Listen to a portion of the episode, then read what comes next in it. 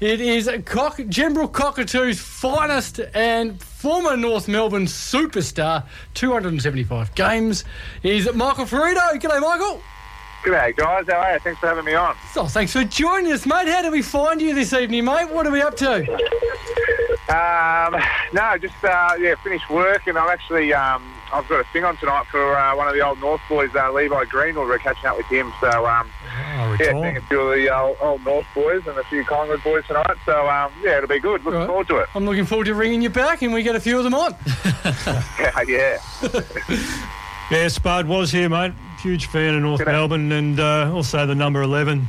What did it feel like uh, going through your journey at North and then also getting the number 11 Guernsey?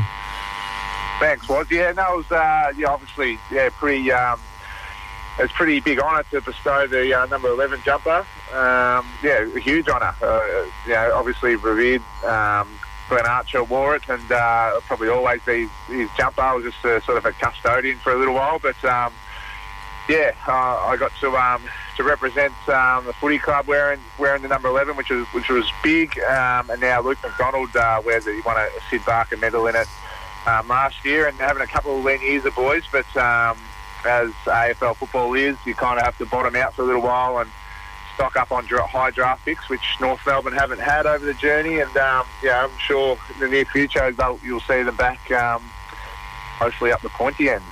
Now, you've had you, you had a bit of time back at North through the academy, uh, also through that. And what do you see now with Noble? Do you see things sort of heading in the right direction? As a fan, I do. But how do you see it? Yeah, yeah, I do, and uh, you can even see in their results. They're um, and speaking to the boys, they- they've got a pretty good sort of culture down there, and you know, even though they're getting beaten at the moment, they're, they're, they're, there's gradual improvement along the way. So, uh, I guess as a fan now, um, just just watching, they're uh, they're certainly heading in the right direction, and, and they're being competitive and.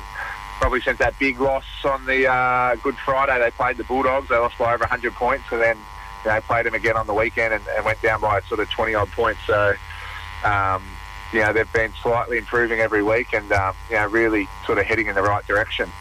And your own journey, mate. You, you came in, in footy through the hard way. You, you didn't get sort of drafted straight away, so you had to work a bit. And Yeah. so the feeling of that to get through 275 games, you must be pretty pleased.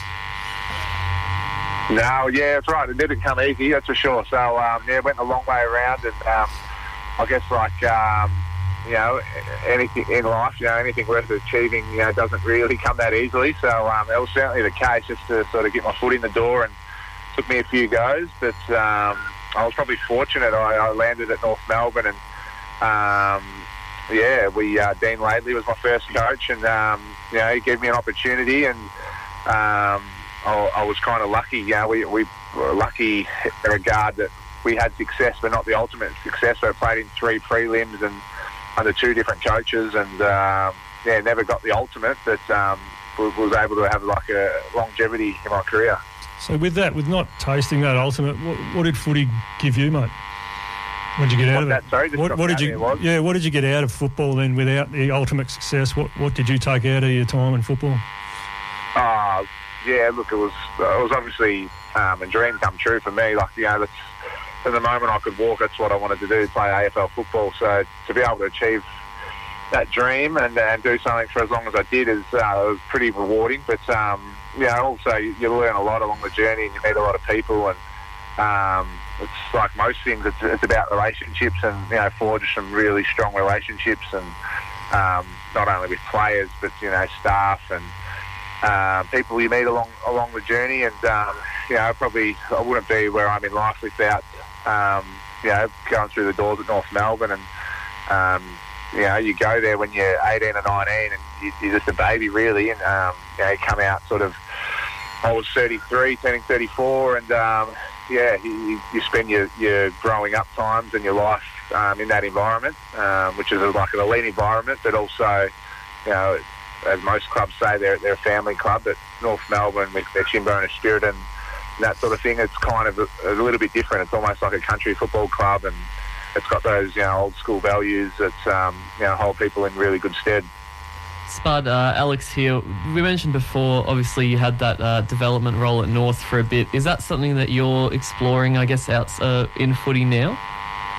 Yeah, I was. Yeah, I was. I was pretty keen to sort of head down that path, and it's um, yeah, COVID hit, and uh, I guess for everybody, um, it's got to change a lot of things in one shape, way or another. But um, yeah, for me, uh, look, I'm, I'm living out in Berwick now. That's why I'm back playing at Gembrook. Um, I, I always you know visioned on going back there to play a couple of games to finish my career, but um, uh, you know the way life panned out, I'm, I'm living down that way now. But um, yeah, the commute into Arden Street from Berwick was probably um, pretty hard. Um, so whilst I still love football and that sort of thing, it's probably it's probably broken that sort of aspirations of, of me to head down the coaching path and, and back involved in sort of elite sport and AFL football.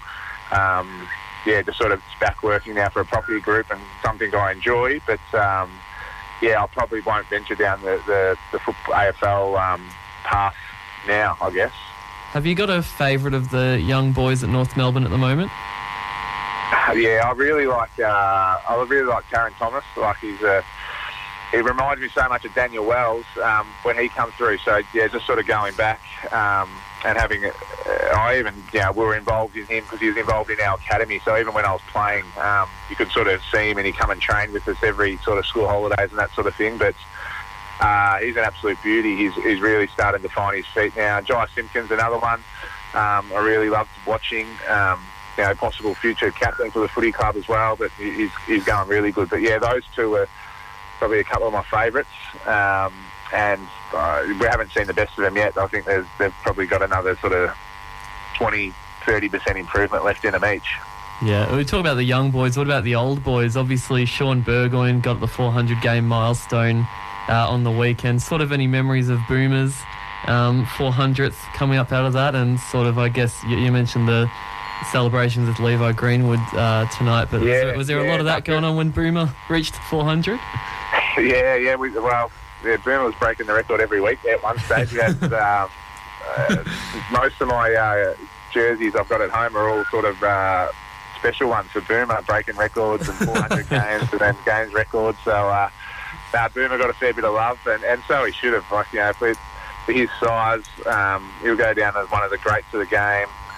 Um, and you know he's, he's, he's a tiny little fella, so um, yeah, he's pretty special. I guess he probably even flew under the radar a little bit at North Melbourne, as well as sort of a low-profile club. Had he been, you know, at a Richmond or a Collingwood or something like that, like you know, his profile would have been, you know, even bigger. Not not saying that, um, not taking anything away from his name or anything, but yeah, he's, a, he's an absolute beauty. Um, and Levi Greenwood, who's uh, yeah, really close mate, good mate. Um, yeah, retired you know, a couple of weeks ago, and yeah, looking forward to catching up with him tonight. He's he's an absolute beauty as well. Really tough, um, you know, hard working.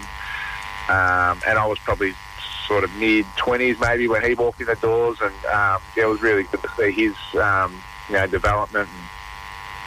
How, Right, how was he? um, How was he going? Because he had the um, yeah, he had the concussions. concussions. How is he actually going? Obviously, going to Yeah, I celebrate think a few actually beers. knocked him around a little bit. So um, yeah, it it wasn't great, and I guess it's a part of football that we're hearing a lot more now.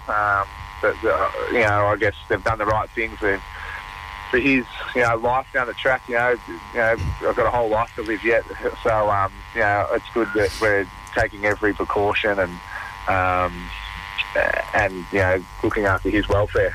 You would have seen that with uh, Patch Adams as well.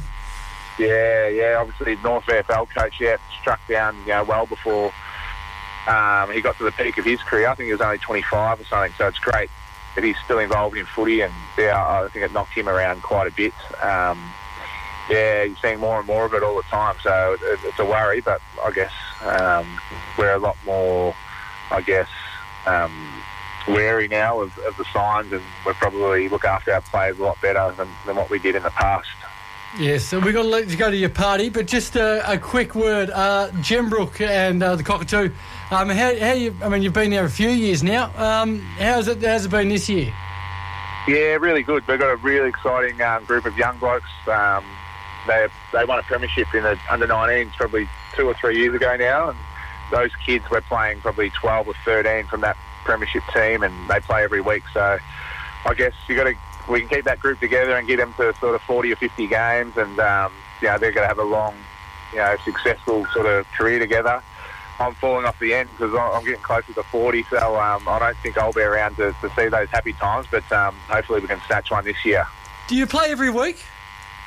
I want to play every week, but the body doesn't let me. So um, yeah, we'll just we'll just see how we go. I rolled an ankle early in the, early in the year, and I, I was feeling super fit before that. Um, and then since then, I've sort of had little calves and um, hammies along the journey. So uh, yeah, I think the body's trying to tell me it's, uh, it's time to, to pack up and uh, just sit on the other side of the fence. But well, I still love the game and. We'll see how we go this year for the rest of it. Oh yeah, definitely. No, we're all backing you in, mate, and uh, I'm sure that uh, you'll end up coaching them as well. Um, I'm sure you've got great references um, with your time with the development at the Roos. But uh, look, we've got to leave it there, mate. Um, thank you for joining us this evening, mate. I know Thanks, we're Bob. pressed for time, but I really appreciate you jumping on the line. No worries. Thanks, Jen. Thanks for having me.